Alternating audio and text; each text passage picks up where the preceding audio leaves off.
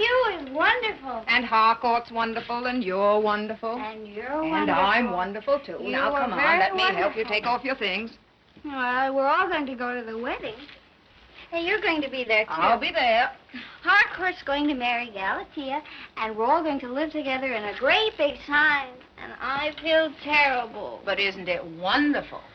And tomorrow you're going to have a wonderful hangover, and that won't be so wonderful. Wonderful, that's wonderful. Hello, and welcome to the Screen Test of Time, the podcast where we watch every movie ever nominated for Best Picture.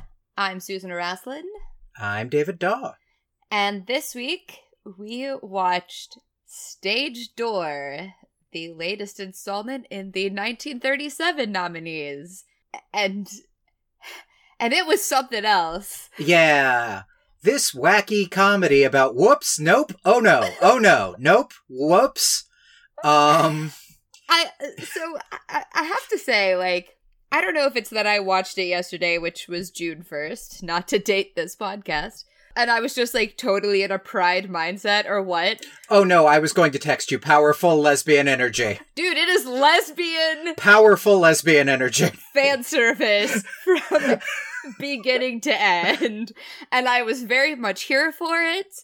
And even when it became a completely different movie in the last 16 minutes, and I actually checked because I was like, I want to know the timestamp for when this movie just went whoop, and it it kind of worked. I can't believe they managed to make it work, but it was 16 minutes from the end. Oh yeah, for sure. I one, I did the exact same thing where I just opened up the timestamp and was like, I there's less than a third of this movie left, right? Because we really shifted tones. There was a sixth of the movie left. yeah. And I also I agree with you that like we were suddenly in a completely different movie, but I kind of liked that movie too. So I don't even know if we should start. I guess we should start with the plot first so that everything that we say afterward makes any sense. Ginger Rogers is Jean Maitland, who is a, a scrappy working actor slash dancer, performer, whatever, in New York City, and she lives at a women's boarding house that is specifically for women actors. There's like 20 of them in the house. I don't even know how many. There's a lot. She has a good friend who is Judy Canfield, who is played by Lucille Ball, who is adorable.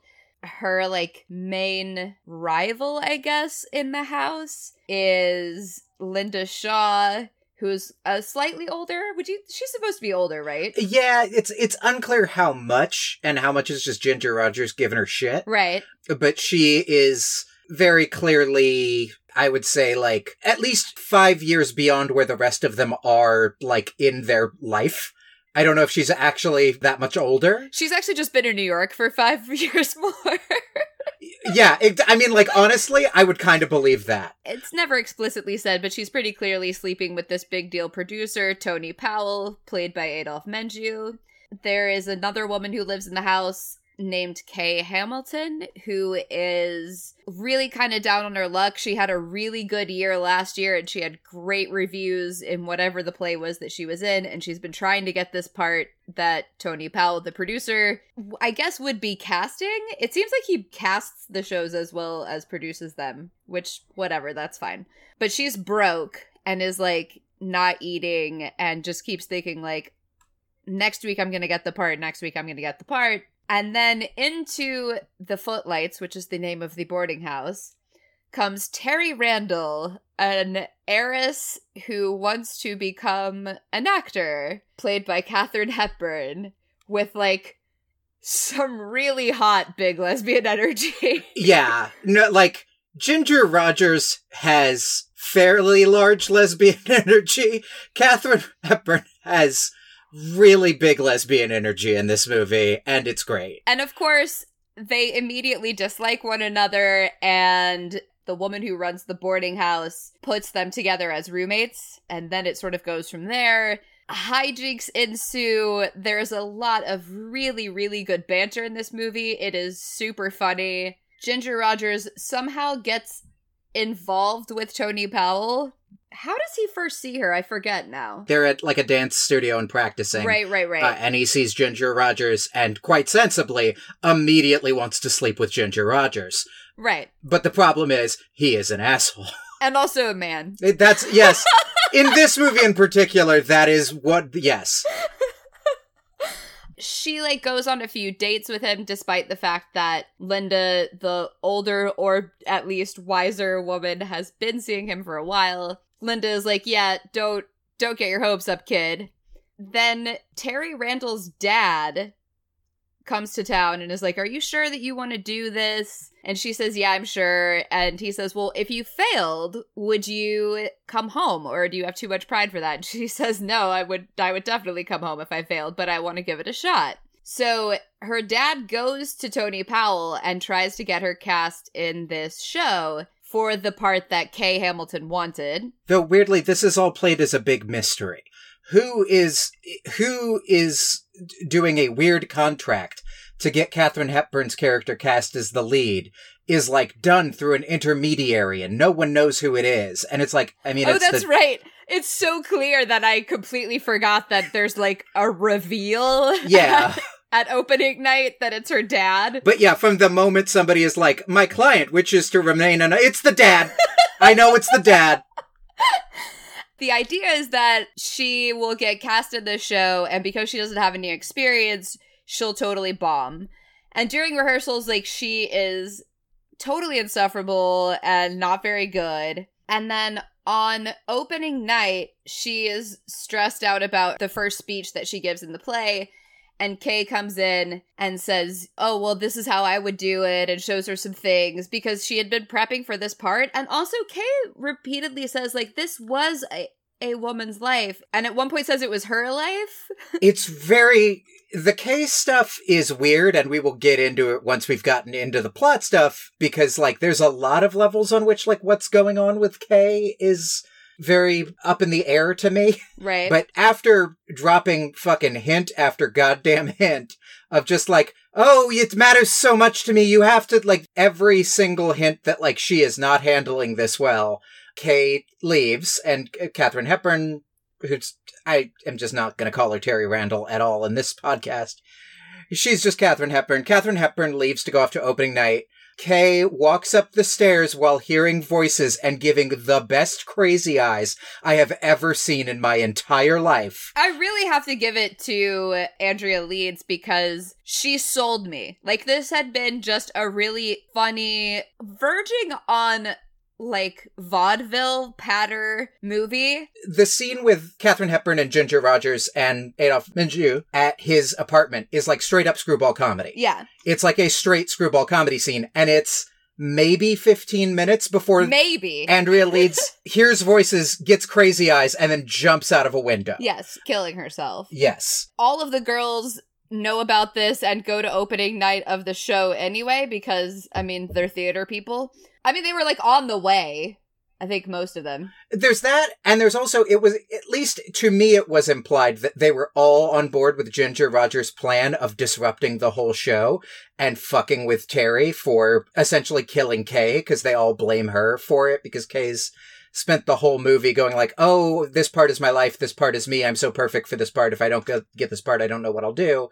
But apparently never specified what part it was to Katherine Hepburn, so she did not realize she had gotten that part. Right. And Ginger Rogers comes in and says, after every one of your lines, I'm going to scream that should have been Kay's line, which is the most brutal thing I could possibly imagine as a heckle in the universe. Right. And Katherine Hepburn is like actually very upset. She is not cold about it at all. Like she's distraught and she's like, I can't go on.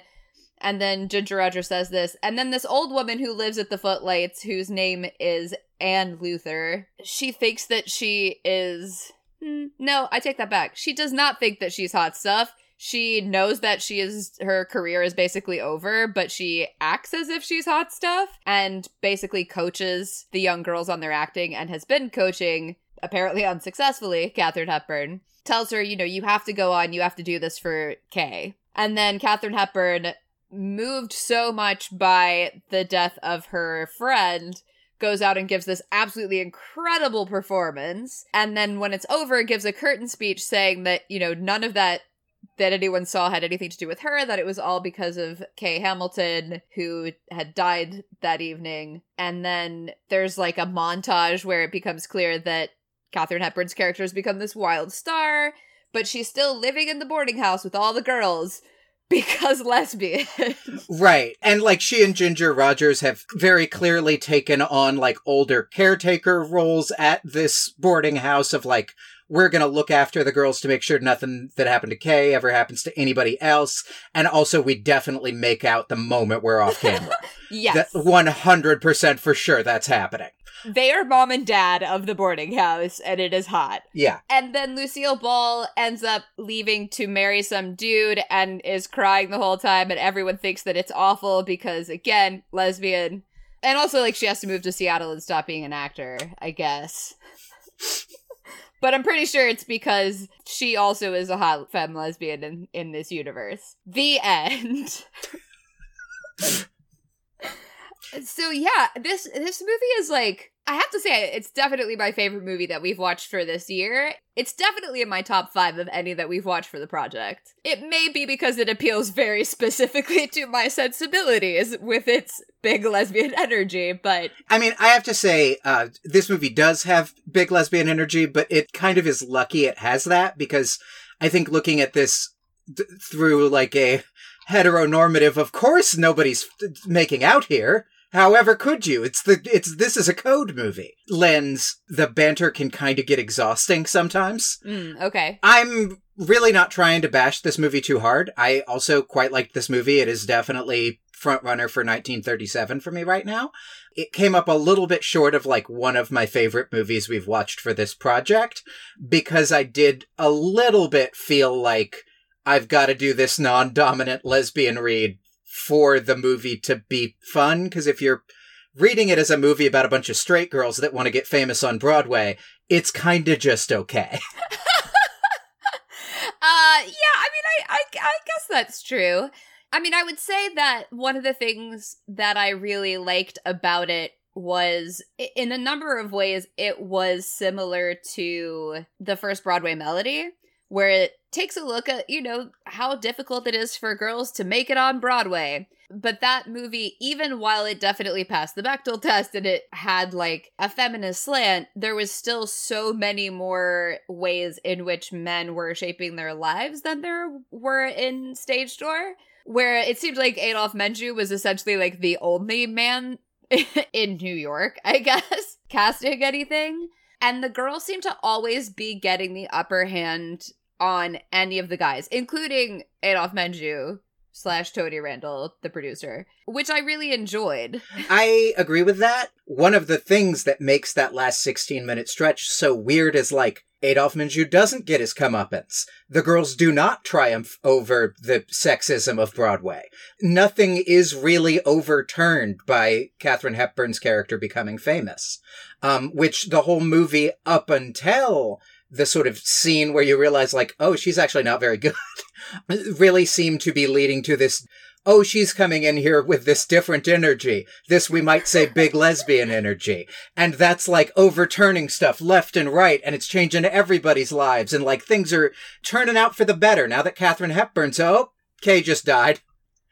Um, That's true. I mean, she does get she does get one over on him a couple of times. I mean, first of all, she barges into his office after Kay faints in his office waiting for a part and like chews him out. And then later on in the movie, when he's going to offer her the part because he's being paid to do so by definitely not her dad. Oh, it's her dad.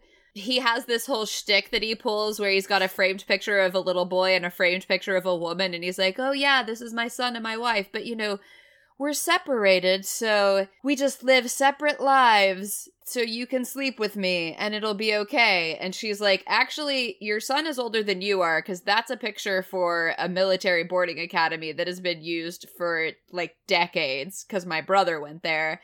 The woman was like from an ad or something. I wasn't quite clear on. it. yeah, she's just been doing a lot of photo modeling, was her guess, I think she said. Mm. That is her getting one over on him, and that whole scene is like so super satisfying, and is also like what I thought the tone of this movie was until it takes a hard left. In that scene too is where Ginger Rogers shows up and she's upset with him and is like, "I thought I was in love with you," and discovers Katherine Hepburn on the floor acting all like, "Oh, I'm drunk and like we were flirting and da da da." And it's brutal, but she does it so that Ginger Rogers realizes that the guy is a piece of shit. Well, she does it because she wants to make out with Ginger Rogers. Yeah, by making her realize that Adolphe Menjou is a piece of shit. that scene is great.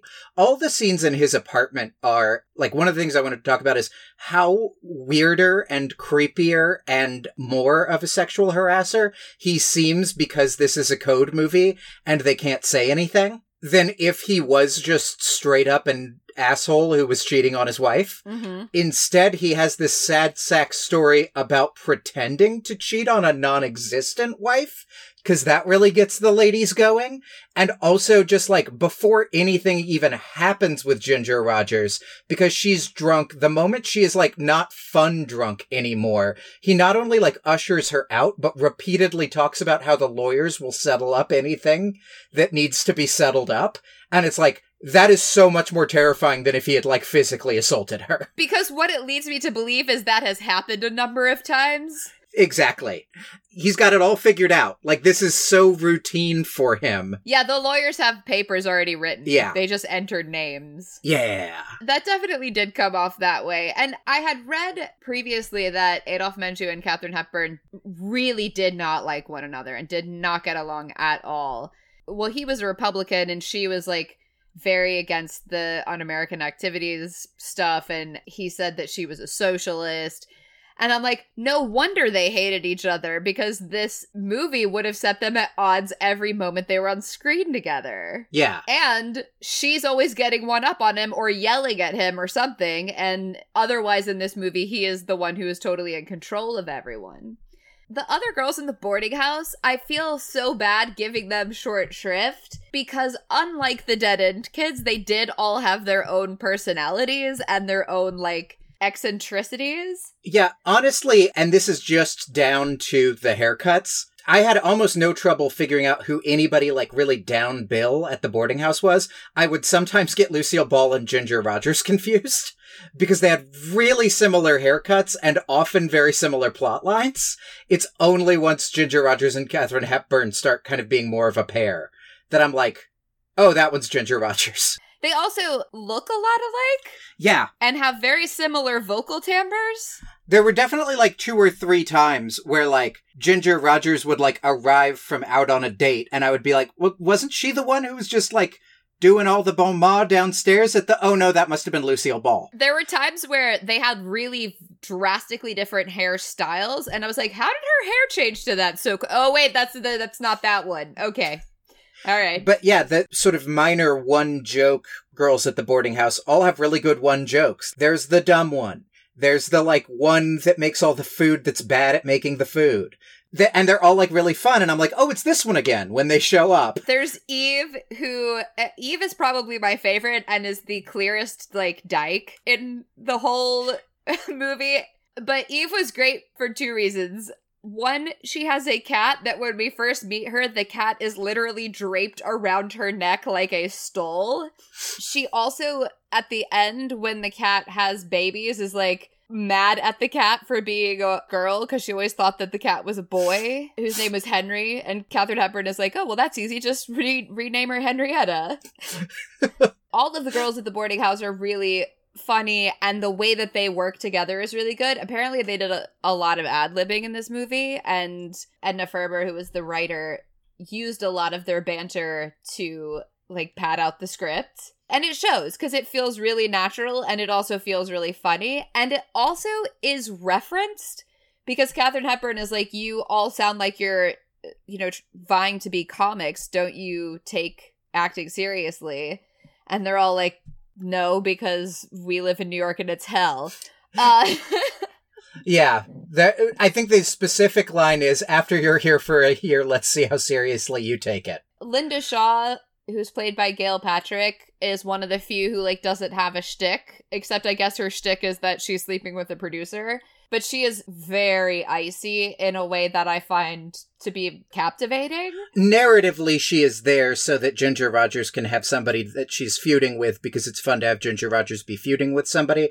And she and Katharine Hepburn are obviously going to fall in love about 15 minutes into the movie. Right. But, like, you're right that other than this feud with Jane, with Ginger Rogers' character, there's not that much to Linda in a way where, like, other girls, when they interact with each other, still have their, like, shtick. Linda is just really world weary. It's almost like she's just given up on acting and is just like, whatever, I have this producer paying my bills, I don't care. Yeah. Because you never hear her talking about parts, and everybody else is like, oh, I auditioned for this, or I'm doing this thing, or, you know, whatever it is. It's a really, really charming movie. And the hard left turn that it takes with Kay, I mean, I really didn't think they could land it. It was like you hit really, really bad turbulence right at the end. And somehow they like brought it in for a pretty smooth landing. Really, until she starts climbing that staircase, I kept waiting for, like, okay, so when does Katharine Hepburn figure out that Kay should be playing her part and swap out? Right, right. Like when like how are we doing that? Is like Kay understudy or like what's going on? And then like she just walks up the stairs and you hear her scream. Really up until she goes on stage, Katharine Hepburn goes on stage, I didn't think they were gonna land it. That like when Ginger Rogers comes in and starts giving her shit for Kay dying, it feels like you're in this other film where the like unhappy ending is not earned. We're just amping up the drama for the Oscars, you know? But like, one, the tone comes back from the total nihilism of that five minute stretch to something more positive at the end. And Mhm. two, they do something with the pathos instead of just, it's time for the like sweet, innocent, good one to die because the world's a terrible place, which is what you're afraid it's gonna play as. And in fact, they specifically have Katharine Hepburn go like, is that what we're doing? Is that the thing this is? Because fuck that. if like Kay is supposed to be some sacrifice the theater demands, then screw that. I'm going to her funeral. Peace out. Bye. Right. Which is great. The lesson that's learned there is not like, oh, well, New York chews women up and spits them out. The lesson is women have to make sure that that doesn't happen to other women. Yes. In a way, it's a very timely movie for right now. so, as far as like standing the screen test of time, I think it's very solid there. Yeah. And like, I don't really want to, you know, not just because it's Pride Month, I don't want to throw out the like big lesbian energy thing because like, that's there. It was there the whole time. I think it's just aged better and better. Yeah. Nikki and I are watching the Good Omens adaptation that just dropped on Hulu. They really kind of amped the text end of the subtext of the relationship between the two main characters, the angel and demon character that always had a little bit of a gay subtext in the book. Mhm. And it's like, oh no, they're just openly announcing that they're trying to explore a gay relationship and can't do it because it's freaking them out. In a way that's like, oh, that's aged super well in the intervening years. And it's always there and we're seeing it more and it's more interesting now than it was in 37. And I think also the stuff with the creepy serial abuser producer is unfortunately feels very timely as well. And the fact that he doesn't really get much of a comeuppance Yeah. is also unfortunately very timely. The most pessimistic part of the ending is that the last time you see Anthony Powell, the Adolphe Menjou character, he is one, being asked by a reviewer whatever happened to that lead from his play last year. What was her name? And he remembers Kay's name but has no connection to the fact that he just got told she died. Or that she had tried to get an audition or talk to him about this part for months. Yeah. And then all it took was some guy walking in and being like, well, I got money for him to cast a total unknown. Not only is there no comeuppance, there is a sense like wheels gonna keep on turning. Nothing got disrupted here in any permanent sense. Right. which is why I think like you're right it's so important that the moral becomes no we personally have to keep this from happening again we didn't win we didn't stop it forever we didn't even stop it this time we just know now we have to stop it They have to take care of one another. Yeah. There's almost like a in drag in the early 80s. You know, you had houses and you'd have like the mother who took care of everybody and made sure that like everybody was safe because nobody else cared about them. And uh, there is that feeling in Stage Door that Katherine Hepburn and Ginger Rogers by the end have become like the house mothers to these girls. Because the woman who runs the boarding house is like worthless as far as that's concerned. Like she was on stage with Sarah Bernhardt once in, you know, 1890 or something and like as much as we even see anything of her, she very much lives in the past in this kind of fantasy world and is not aware of the shit that's going on with the girls who live in her house. It's not quite that she is checked out, it is that she is reliving her glory days through these younger women in a way that's like kind of healthy for them because it gives them this space that they need to like live their lives. There is a freedom in the person who's supposed to be looking out for you not caring. in that like they're all willingly entering into this relationship knowing that's kind of what's going on because that's kind of what they want. Right. But you definitely get that sense in that last scene.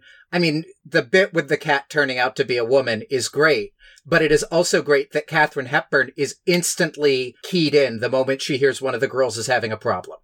That she just instantly is like, what's going on? Who is it? What do I need to do? And then is able to just switch back into the light touch of the banter when she figures out it isn't actually a problem. One of the things I really like about Katherine Hepburn's character in this movie is that she is in some ways insufferable and in some ways really lovely and in some ways she is extremely naive you know, she talks about like her grandparents being pioneers and says something to the effect of if they didn't do that, there would still be Apaches living in Kansas City or something like that. And one of the other girls says, Well, who do you think's living there now? Yeah.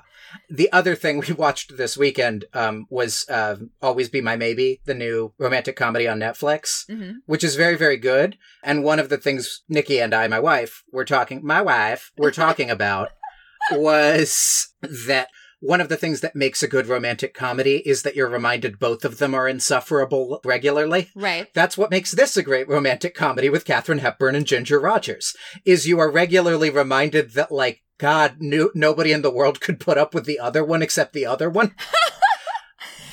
Yeah, that's true. Because Katherine Hepburn has like this naivete about how the world works, but that naivete also, in some ways, can be very positive and lends itself to her believing that she can do anything, that she's not been beaten down yet, which is how she ends up walking into Adolphe Menjou's office and chewing him out, where none of the other girls would ever dare do that because they've been beaten down. And Ginger Rogers is so cynical, but what's really lovely about that is that when someone extends any kind of real affection toward her, she accepts it because she's obviously very hungry for it. Like the scene where she comes home drunk God, that scene's great. and Katherine Hepburn like undresses her and puts her to bed and is like, she keeps saying that everything was wonderful. And Katherine Hepburn says, Yes, in the morning you're going to have a terrific hangover, and that's not going to be so wonderful. but for now, like, you go to sleep. Their relationship is really, really clearly filling a void in the other person. God, Ginger Rogers does not play drunk realistically, but Ginger Rogers playing drunk is great. Yeah, I mean, the way that she plays drunk makes it slapstick. Yeah. When she has the turn from like happy drunk to sad drunk, it's so like, and then it's funny instead of being tragic. By the way, Adolphe Menjou's character has an all-time great. I've not dated many women in my life, so I didn't develop one of these, but I've seen a couple of guys with them.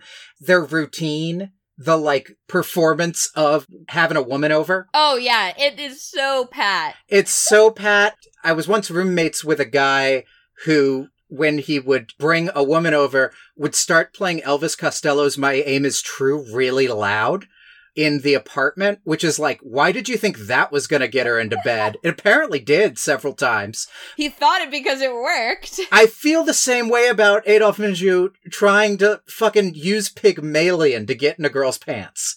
That like, what why would you think that story would do it for her? I I mean, I guess like, you know, the Shaw play was on people's minds. I guess.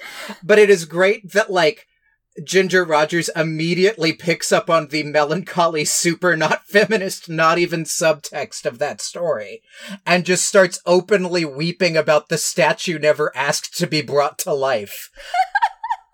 Which is fantastic. and that she doesn't get to be married because there wasn't marriage back then is Yeah. what Adolphe Menjou tells her. She's Yeah. like, and she doesn't even get married. it's really delightful. I want to talk about Andrea Leeds though, because throughout the whole movie, every time that Kay comes into the picture, there is a there is a darkness and there is a sadness that descends into the movie, and she eh, seems to be very much alone in the movie. Like she doesn't engage in the banter that much, and part of it is that she's kind of hiding in her room because she's behind on the rent. The first thing that we actually see with her is her saying, Mr. Powell wasn't available today, but I'm going to go see him next week or whatever.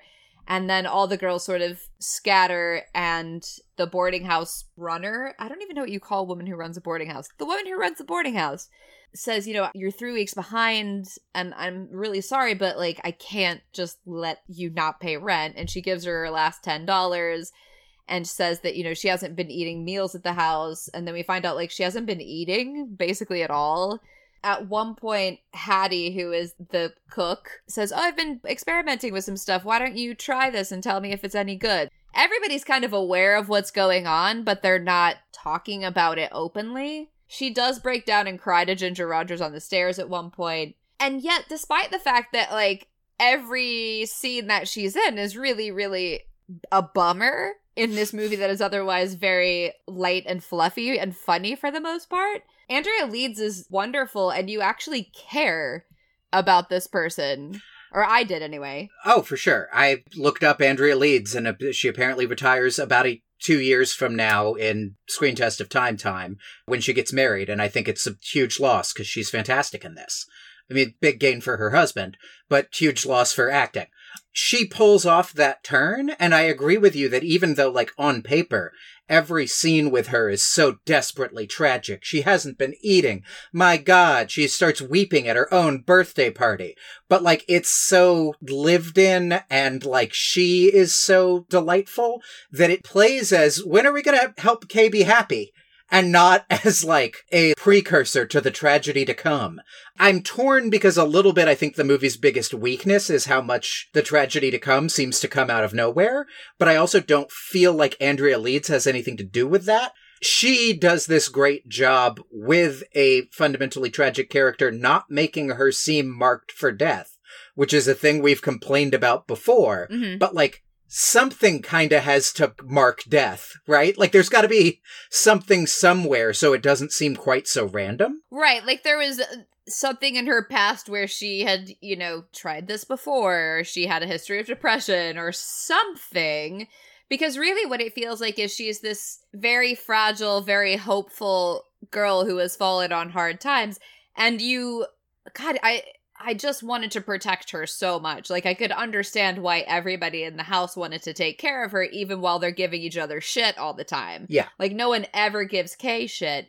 And she actually was nominated for Best Supporting Actress for this. Um, and in a movie where you could like throw a dart and hit any number of people you could nominate for that role, I think she's the right choice. Absolutely. And like honestly, I'm like looking it up because I'm trying to see I guess we will find out when we watch In Old Chicago in 2 weeks from now whether the Academy made the right choice on that, but I like certainly in the movies we've watched so far in 1937, I can't think of a better choice for best supporting actress.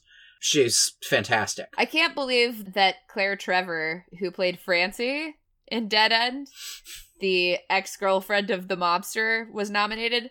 That's not even a best supporting role. That's a cameo. Yeah, for sure. They just wanted to nominate somebody from Dead End, and who are you going to do? Yeah, I mean, I guess. I mean, just honestly, outside of this movie, it's the like kind of best female performance we've seen. If it weren't, if it weren't for pesky Ginger Rogers and Katherine Hepburn, Oh, those jerks. she'd be the best non-supporting actress we've seen in 1937. Yeah. So, uh, so should we rate this movie? Um, yeah, uh, I was going back and forth between a seven and an eight, and I think I'm going to go with an eight. Yeah, I'm. I'm gonna go. Uh, I'm gonna go with an eight too. Maybe, maybe like Yeah, pushing it to an eight and a half.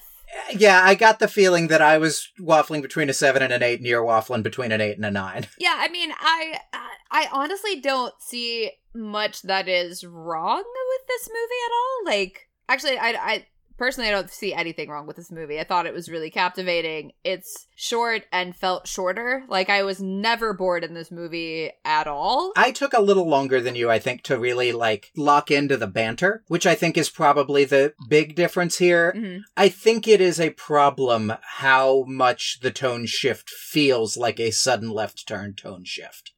I think a theoretical version of Stage Door that I gave a 10 to, I would feel like, oh god, it's finally happening more than like, wait, what now? Is she gonna, oh god. Um, Yeah, I definitely felt like there could have been some hints. You know, like her hearing voices and and the and the voices are panned really hard, so it's like yeah. It's, I mean, it's it's very Hitchcock, really. The tone of the breakdown, even more than the breakdown, comes out of nowhere. yeah, Like the breakdown seems like God, it was just a matter of time. Kay can only tolerate so much. This poor girl is very is obviously like very sensitive and fragile and has been put through hell. But the tone of it was not that a woman had been broken. It was that, oh, secretly all along she's been like seriously unwell and like has some kind of underlying mental health condition. And I didn't feel that was earned. I think that's true. And I also think that like the movie so wildly switches not just sort of like what's narratively going on there, but like tone in a way that like Hitchcock, you're right, is the read there. That it goes from like a Ginger Rogers, Fred Astaire comedy tone to full Hitchcock in like a cut. Like that's, that's it. Yeah. Yeah, that's really jarring, and you kind of need to prime the audience for that a little bit, which in the grand scheme of things is like, nobody's in racist Chinese makeup for the entire movie. Yay! What the hell am I complaining about? There is that. and it doesn't have fucking Paul Muni in it. Yeah, with or Just- without racist Chinese makeup because fuck that guy. There's something to be said for the fact that it manages to take that hard left and then still bring it in and stick the landing, but it shouldn't have wobbled so hard. Yeah. You know, you got to knock points off for that. yeah. Should you watch this movie? I say absolutely yes. I say yes. I have a little bit more of a reservation of like, this feels like a 30s movie. It is weirdly the first movie I think we've ever watched that like probably plays better in 2019 than it played in 1937. That like the screen test of time kind of did it favors. Right. One, because you can way more blatantly just go like, yay, Ginger Rogers and Katherine Hepburn should make out. and Like you could you could absolutely do a stage production of this right now Yeah. as a period piece and it would totally read. yes. But it does feel like a 1930s movie, but it feels like a 1930s movie in the way that we have romanticized 1930s movies and not, oh my god, 1930s movies were fucking dreadful.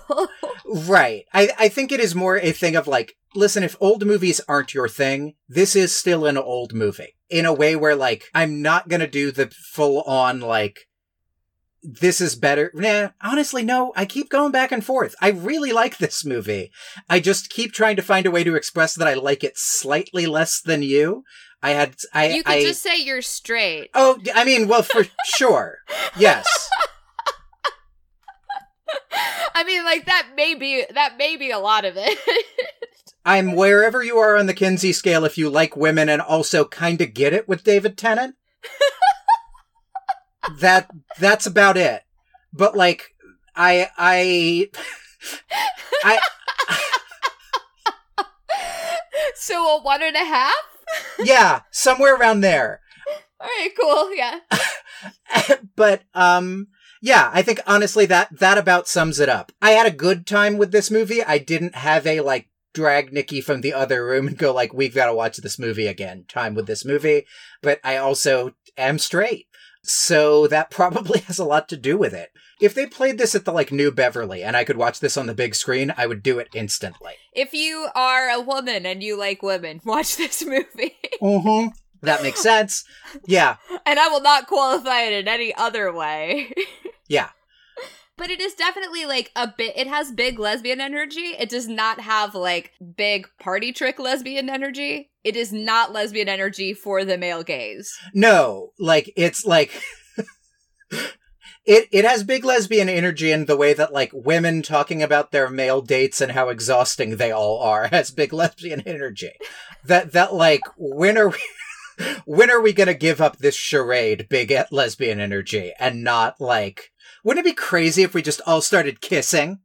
Like that is not the vibe at all. No, no. Which is not to say that I don't think that straight men could enjoy this movie. I, I absolutely think that they could because it is full of beautiful women and it's funny and clever. Yeah.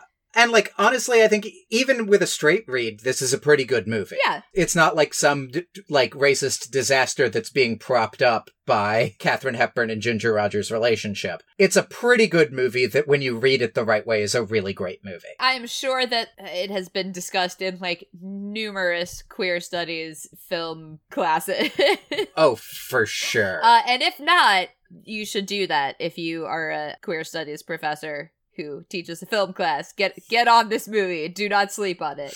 So for next week, yeah, next week we're watching. Is it another musical? We're watching The Awful Truth. That poster l- looks like a a musical, but I guess it isn't. It's a screwball comedy. Hooray! Starring Irene Dunne and Cary Grant. Yeah, you say hooray, but like I always worry with anything that I see that says screwball comedy in this period that that means that at some point there's going to be some total racist trash. That's true. And also it's about a divorced couple, so there's like a 95% chance that the moral's going to be about how he Oh, it will be sexist as hell. Yeah, that he needed to fuck around and he was totally justified in interfering with all her relationships. Yeah. Skippy's in it though. The dog from The Thin Man. Okay, that's something. We always Yeah. uh I I like Skippy. I like Cary Grant. You know what? Who doesn't like Cary Grant? Sorry, I'm just I'm just noticing Skippy's character's name is Mr. Smith, the dog. Well, that's absurd because his name is Skippy. Well, no, what his name is Astra. Didn't we establish when it was Astra? Asta. Asta. Asta. You're right. Yes. Uh, apparently, Skippy proved difficult to work with, but we'll see uh, why. Well, Maybe that's- it's because Skippy was just like, I hate this misogynistic garbage. Yeah, I think it's probably just history being written by the victors where, like, maybe Skippy thought Cary Grant was difficult to work with, and he got to write a, a biography, and Skippy didn't. Or at least history being written by those who can write. Yeah, that, that does help. So, uh, tune in next week when we find out whether or not a movie about a divorced couple in the 1930s can be anything other than terrible. Yeah. And until then, This was a fanfic. happy Pride. Goodbye, everybody. It, it was a fanfic, but the best. Why she hated to leave a dump like this is a mystery. Oh, I know how she feels. To me, it would be like leaving the house where I was born. Well, at least she'll have a couple of kids to keep her company in her old age. And what'll we have? Some broken down memories and an old scrapbook, which nobody will look at. We're probably a different race of people. Maybe. Tonight, I feel like sitting out in the moonlight, having somebody hold my hand.